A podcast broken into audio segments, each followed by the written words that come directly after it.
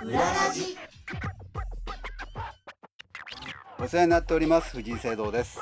お世話になっております武藤優子です。この番組は様々な業界のちょっと変わったお仕事珍しいお仕事に関わっている方をゲストにお迎えしてその世界の裏側や裏話裏方さんのことを覗き見しようというラジオです。はいえっと武藤さんははい。テレビ局ご出身ですからはい。よくわかると思いますけども、ええ。あのテレビもラジオも放送局そのものが全部作ってるわけじゃないじゃないですか。そうですね。たくさんの方が関わってまねすね。制作会社とか関連会社子会社とかいっぱいあって、まあ、はい。実質そっちが作ってるってケースも結構多いですよね。そうですね。はい、で放送局からそういう関連会社に行く人っていうのは結構いらっしゃると思うんですけれども、ええええ逆のパターンって珍しくないですか、制作会社の現場からってうん、いうことですね、現場から本社の方に。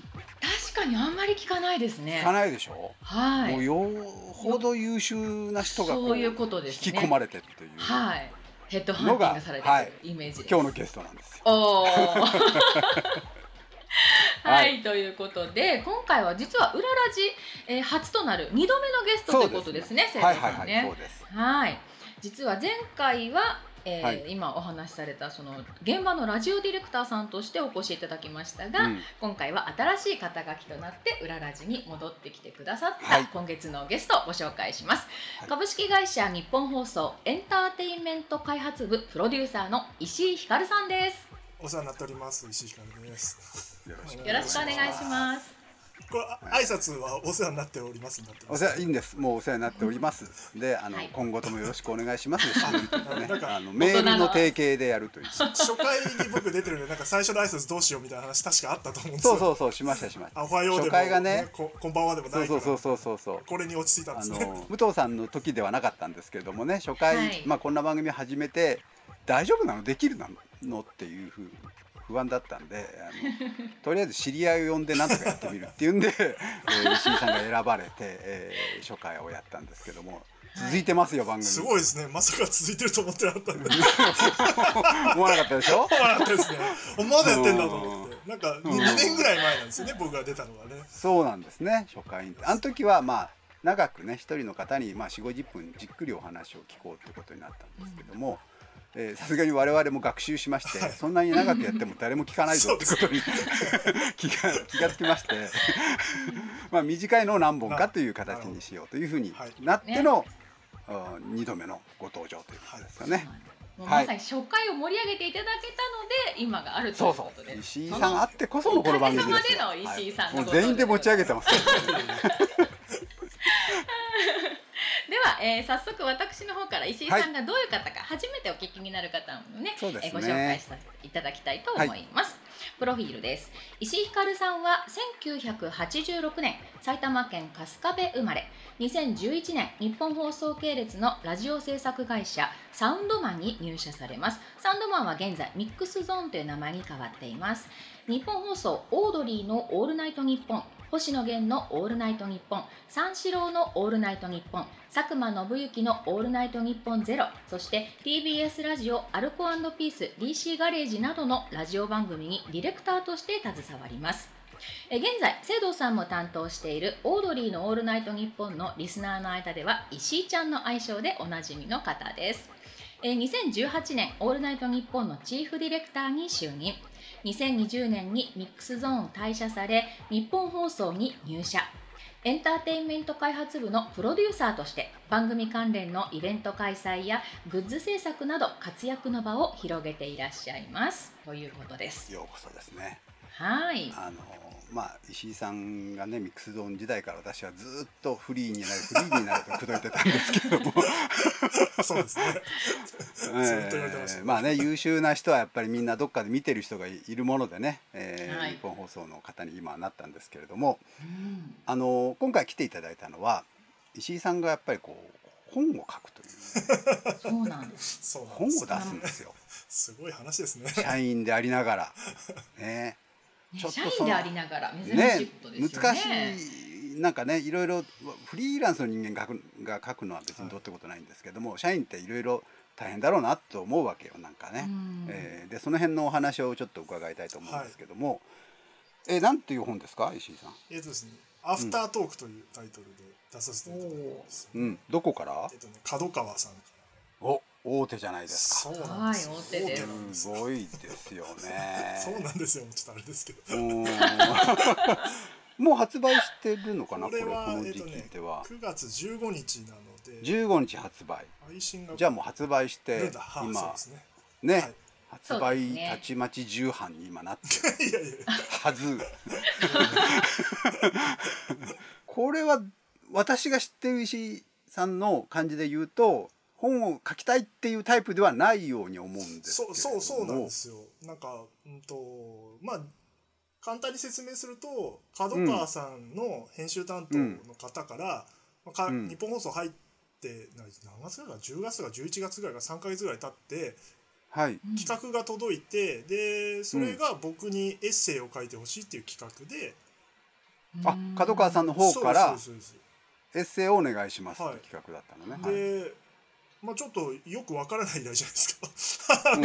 サラリーマンで。それはえなんか雑誌の中にエッセイをちょこっと書いてなのかどうかがよくわからないってこと？そうそうな何の何を言ってんだろうなみたいな話そうだよね。うん。最初だったんで、まあなんか企画本を作りたいのかなみたいなことをちょっとあ普通そう思いますよね。僕そういうのはだっはい。て過去にもいろいろね雑誌に出たりとかはしてるもんねしてますし、まあなんか番組本みたいなものもね、いっぱい作ってるんで、うん。そういう認識でお会いしてお話を聞いてったらまあなんかうん、うん要は僕に書いてほしいっていう。石井ひかるっていう人にエッセイを書いてほしいと。はいはいはいはいで、あなるほどと、はい。で仕事のことを書けばいいんですねと。だから今までやってきたうん。ディレクターとして、まあまあうん。やってきたことをまとめれる本ですかっていう話を聞いたら、うん。いえいえ違うんです。もちろんそういう話もあっていいんですけど、うん。うん。石井さんっていう人のなんていうか、うん。今までを描いたものを書いてほしいっていうご依頼だったんですよ。人間石井光をかけたああ仕事だけにとどまらず。で まあ、僕としては、いやそんなもん誰が呼ぶんだよっていうのがまああるじゃないですか。まあまあ普通ありますよね。誰でも普通番組のの人はね。こととかね今までやってたうん。パーソナリティのお話だったらうん。まだね需要があると思ったんですけど、ででちょっとお話聞いてまあだから編集の方がすごいラジオ好きな方なのかなと思って、うん。ラジオ大好きで僕のことを知ってっていう話かと思ったら、まあ別にラジオはそんなに好きでもないと。なんならコロナ禍になっていわゆるラジオに触れたみたいな。はいはいはい方ででラジオ、まあ、星野さんとかオードリーさんとか聞,、うん。聞いてたら、うん。なんか名前が僕の名前が出てきてて、うん。なんだろううんこの人みたいな感じで調べてったらなんかツイッターとかインタビューとかで発信してるのを見て、うんこの人だったらなんか面白いの書きそうと思ったらしくて依頼してくれたんですよ。すごーい。だからちょすごいね。ちょっとその流れだったらあ面白そうだなと思ったんですよ。あのなんかこううん。いわゆる仕事本じゃなくてそういうのだったらうあんまりないじゃないですかそんな依頼。んまあね。会社員で。だからちょっとやってみましょうかみたいな話に、まあ、載せられた部分も多分にあるんですけど。へえすごいねでそうもねなんですよまあ SNS の時代っていうのはすごくあると思いますね。ああそうでしょうそうねですね。発信されていたところに初めて最近ラジオを聞き始めた人もそこに乗っかって。そうですね。まあだからまラジオってねあのいわゆるテレビみたいにクレジットみたいなものないので基本的にはスタッフっていうのは誰がやってるのかよく分かんない時代だったじゃないですか昔は。うんうんうんうんそれがまあなんか確に。SNS とかウィキペディアみたいのがねホームページで出てるようになって、うんスタッフの名前も出てきたからあそういう話が出てくるんだなっていうのはすごく思いましたね。まあまあこの番組もそうですもんね。もともと裏方引っ張り出してそうそうそうそうそう。そ 喋うらせようみたいな。もそういうのが面白い。もともとそうだよね。わそうだ。僕の本でなんかイベントで読んだんだよね。石井さんそうですね。とかなんか、はい。裏方いっぱい並べてね、ああそうだ。裏方の本だ。僕も。そうだ。出してますそういよねえばそうだった。うんそうそうそう。でもあのこれはもうなんだろう現役のディレクターの頃から石井さん言ってたけどやっぱりラジオ業界のスポークスマン的な位置にもうなりつつあったんですよね当時からね。なんかコメントを求められるような位置になってたから、まあそういうお話が来るのは僕は当然だなという気がしてあのちゃんと見てたなという感じがしましたね。まあだからえーその流れで書いてほしいっていうのともう一個深く入って自分のことも書いてほしいって言われたのでそこがやっぱびっくりしましたね。エッセエッセイなんで、うん。なるほどって。なんかいわゆる新書みたいな感じじゃなくて、うん。そこはちょっとね。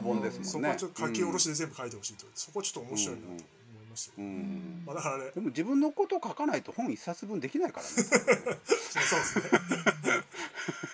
いやだからあれなんですよこれこういうなんか会社員とかそういう、まあ、うん。文章書く生徒さんはねプロだからバうん。ーって書けると思いますけど、普通の人って書けないじゃないですか、書けないね。いや書けないから、なんか基本的には口述筆記っていうやり方があると。うん。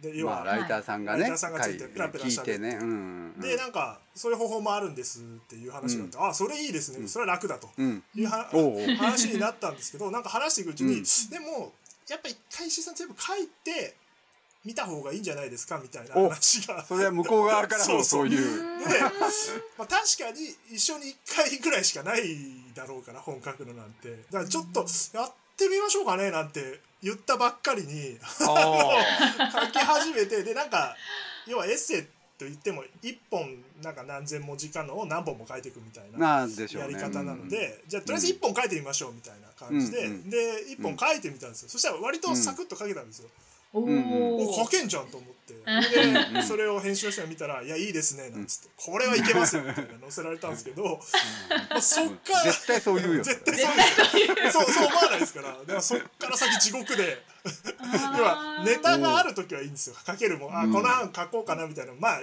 ね普通の人でも23本は持ってるもんじありますゃないですか。絶対あります。自分のこととか仕事の話。それがつき始めた時の地獄ったらなくて。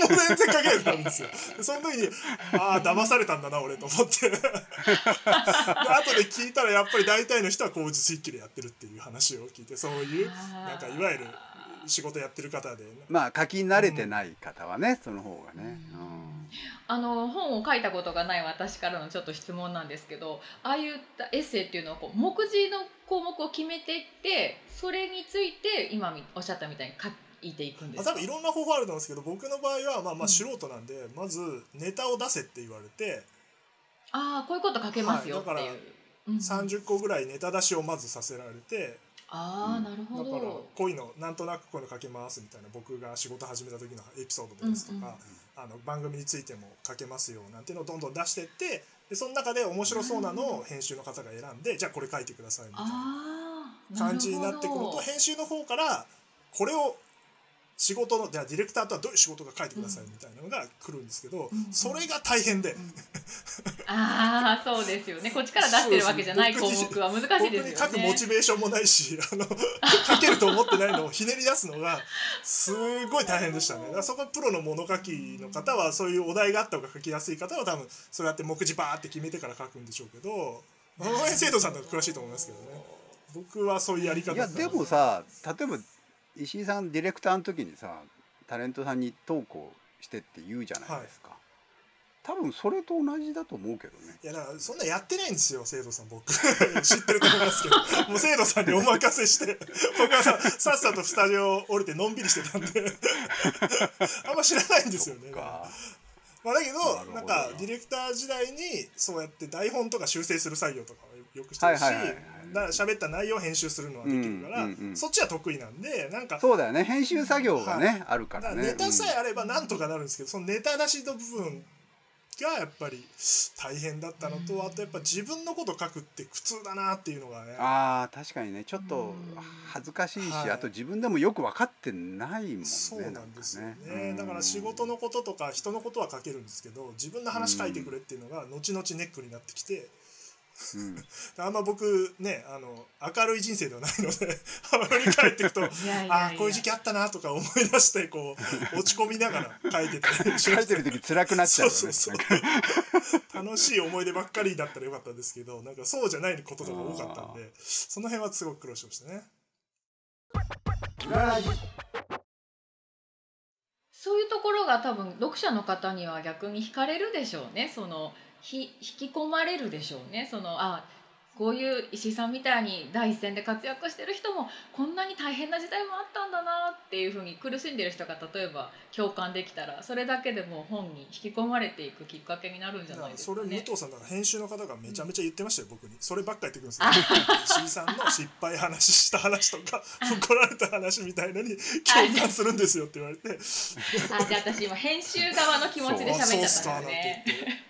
そういう話がこう、載せる側にな書いてきましたねねうんうんでも本当実際拝読して本当に面白くて一気に読んじゃいましたやっぱり。うん本当に面白い。えこれせ制度さん読んでんですか？これ僕ゲラ私僕あの名前のチョチェックの下段だけは見ああました。よかったよかった。全部読まれて角川から読まれたくない。全部は読んでないです。危ない危ない。はい、いやいや読みますよ。読みますよ絶対に 本当に。プロの方に読まれるのが一番こうね嫌だなと思いながら。え何ヶ月ぐらいかかりました？だのから多分年明けぐらいからこの間だから、しうん。7月ぐらいまでかかって半年ぐらいですかね。半年ぐらいですか？ああでもまあ普通な感じじゃないですか。まあだから僕もそのぐらいかかるよでもいや平日普通に働いてるじゃないですか。ああそうかそうかそうか。だからえっとまあ最初は仕事終わった後書こうとか思ってたんですけどまあ無理でそんなの、はいだから土日使って書こうみたいな感じになっていくんですけど、まあやりたくないじゃないですか徐々に。こういう仕事って。やんなさいよ頼まれてるから。毎週2本とか3本書きなさいって言われてたのがはいはい。こう借金が募ってって石井さんあの今週4本5本書かないと間に合わないですよみたいな。はいはいはいはいはい。時が来てだからゴールデンウィークとかに休みなんでうん。連休中にブワーって書いたりしてましたね。うん5月に。うんうん。えーそうだよね。大変だよね。その辛かった時期っていうのはディレクターの最初の頃の話いや学生の時も書いてるんですよ。学生の頃？だから要はだ大高校から大学上がってあんまり大学楽しくなくて、ああなんかそんな話してはいたね、はい、でラジオばっかり聞いてた時期があって、うんうんうんうんうんでその辺の話をすごい書いて、まあ、なんでラジオディレクターになったかみたいな話を書かないと、うんうんうん次の仕事してる話もあれですよねなんて話が出てきて、うでその学生時代の話がやっぱ楽しい思い出が出てこないんで。ただラジオが好きで聞いてて救われたっていうエピソードが出てくるんですよね。やっぱりそこが根っこにあってラジオ業界目指したっていう部分ですよね、仕事始まってからまあ辛いことももちろんありましたけどまあまあ 両方あるじゃないですか仕事してたらね、うんまあね。だからそれは思い出として残ってるんですけどねカスコ時代は楽しい。カスコっても分かんない。ですねカスコって今普通に使ってますけど聞いてる人は何だかわからないと思いますけども。そう埼玉県立春日部高校出身校学校。春日部高校。進あの出身進学校ですね。学校ですね。そうなんですよ。あ有名なところの有名な学校で、埼玉県で23番目ぐらいの学校はいはいだったんですけど、まあでも男子校でえっ、と、なんていうかまあオードリーさんの学生時代にすごい似てるんですけどあの、うん楽しかったですうね、ん。男子校あ楽しく、はい。カスコは楽しすっかったのねごい楽しくて、うん。あの割と進学校なんだけど自由でえっ、と、なんて言うんでしょう。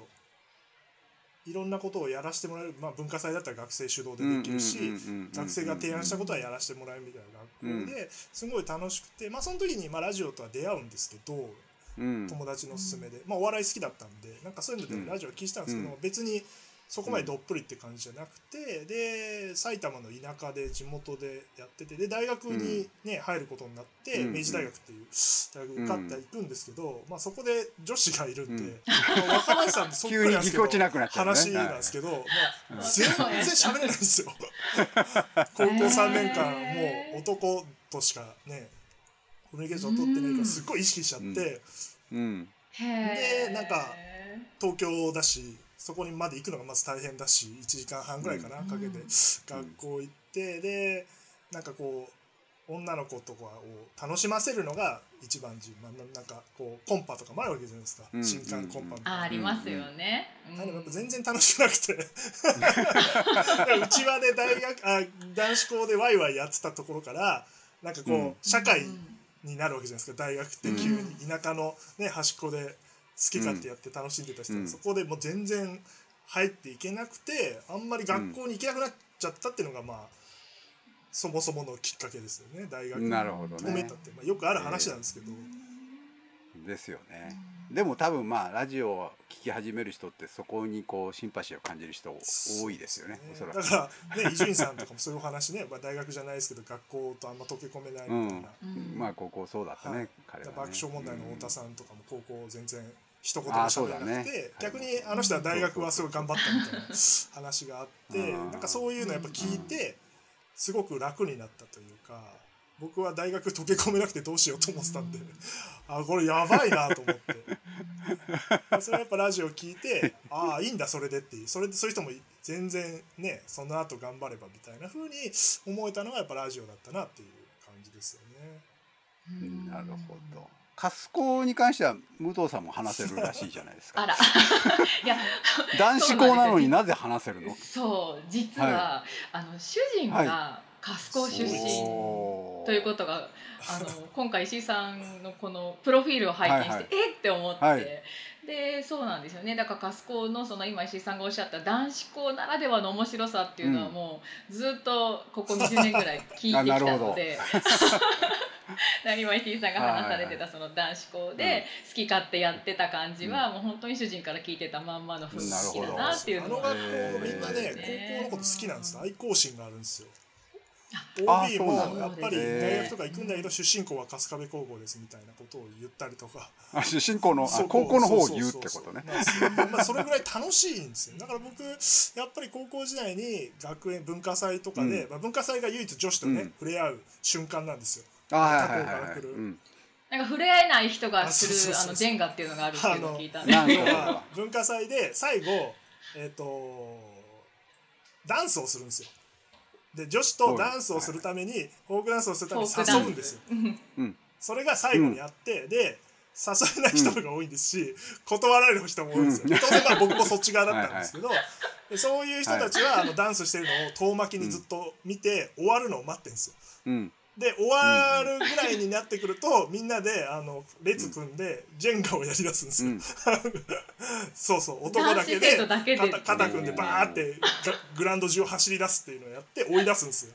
でその後輪になってみんなで泥んこになってなんかあの思いを叫ぶみたいなあの男の子の世界イベントがあってそれが歴代の多分先輩方から受け継いでずっとあってそれがカスコージェンガっていうなんか別にジェンガに意味はないんですけど特に。とにかくないよねそれね今聞い大きいてるとね。声出して走りたいっていうだけなんですよね。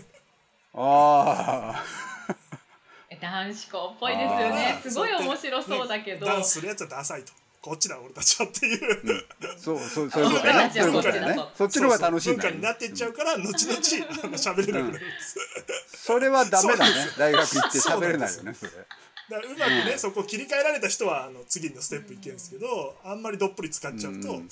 高校楽しかったのになっちゃうんで、でもそのぐらい楽しい学校になりましたね、へえそれでまあそんな話も書いてそれからまあ番組エピソードも当然書きますよね、だからその後であとは何が入ってるの？そのえー、とだそういう話があってあとはまあえー、とうん。各番組の思い出みたいな、思い出というか印象的なエピソードみたいな書かせてもらってるし、うんうん。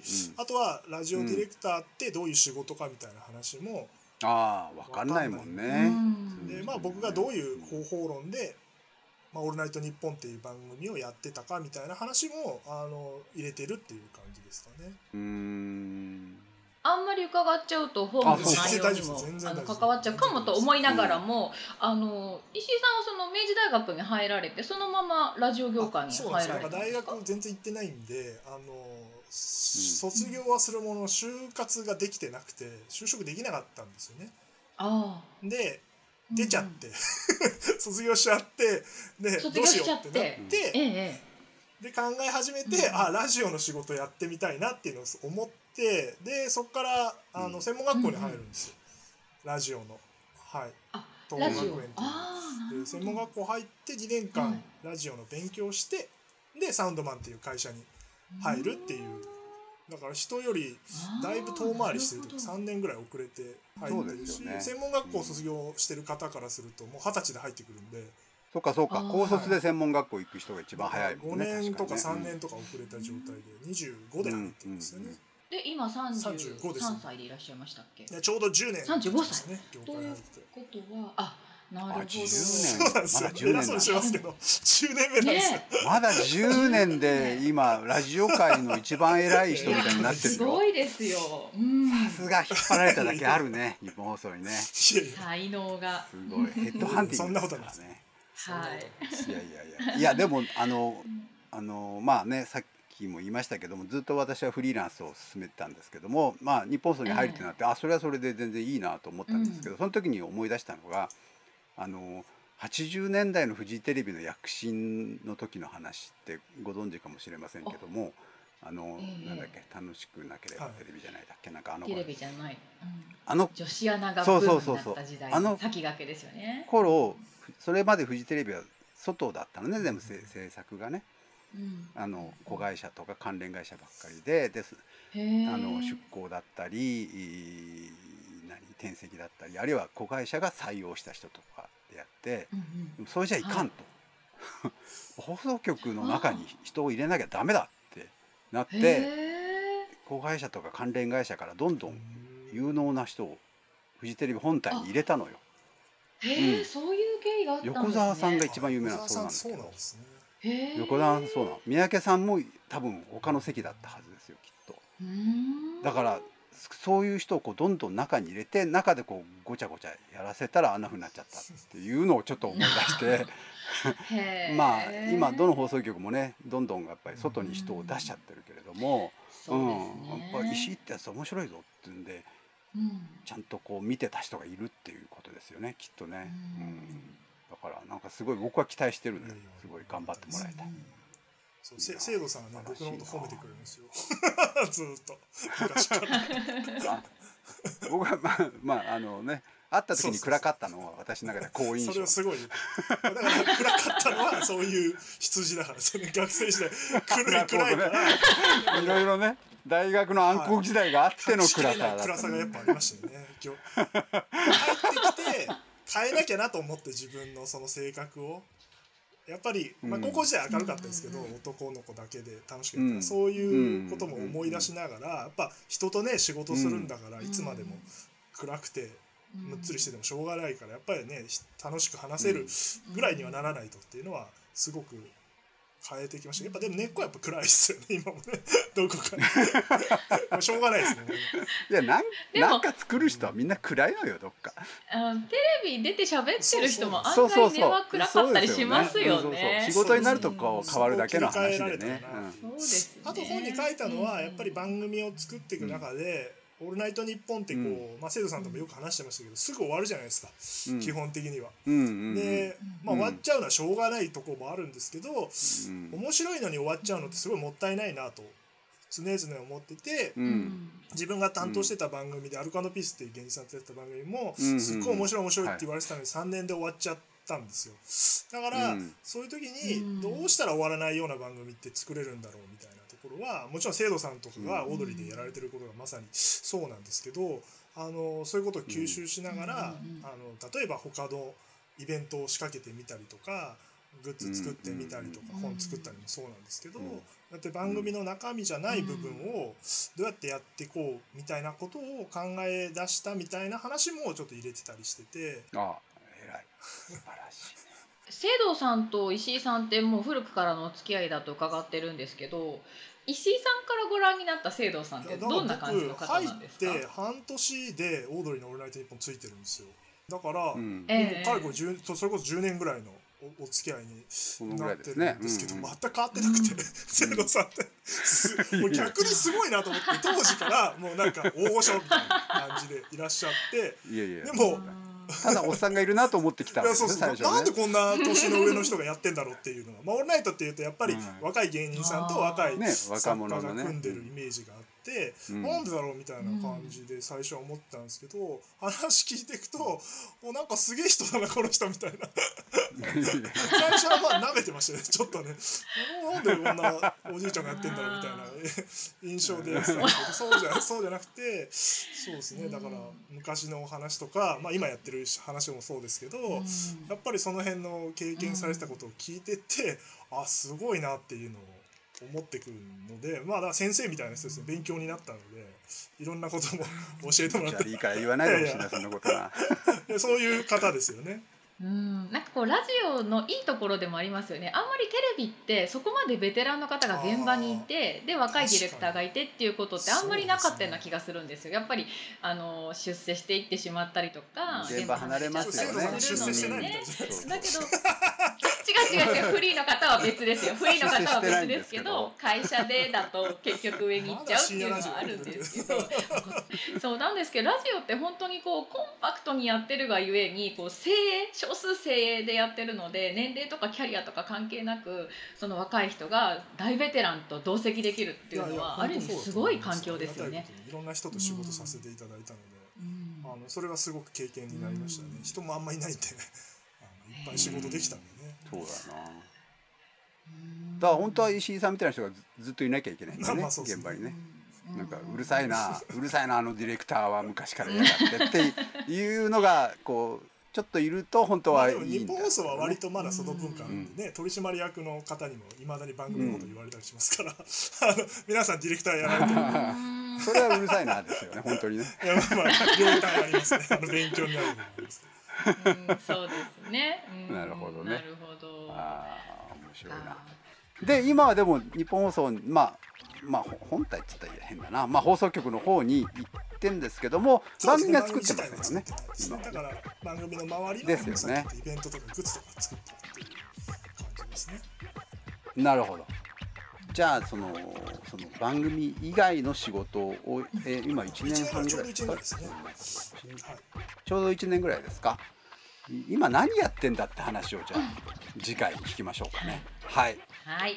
ではえ今回のゲストさんは株式会社日本放送エンターテインメント開発部プロデューサーの石井ひかるさんにお話を伺いました。えー次回はこのディレクターからプロデューサーになった現在の石井さんのお話の仕事の裏側たっぷりお伺いしていきましょう。ではこの続きはまた次回お楽しみに。楽しみに